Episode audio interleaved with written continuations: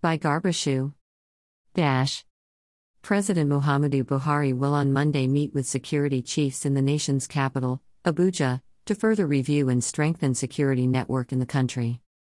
The president, who was initially scheduled to commission the National Agency for Science and Engineering Infrastructure, NASENI, New Technology and Innovation Complex, will receive briefs from the security chiefs and interject on areas that need more attention. The commissioning of the NASENI complex will hold on a later date. At Views Exclusive Rights, Garba Shehu. Senior Special Assistant to the President, Media and Publicity, October 30, 2022.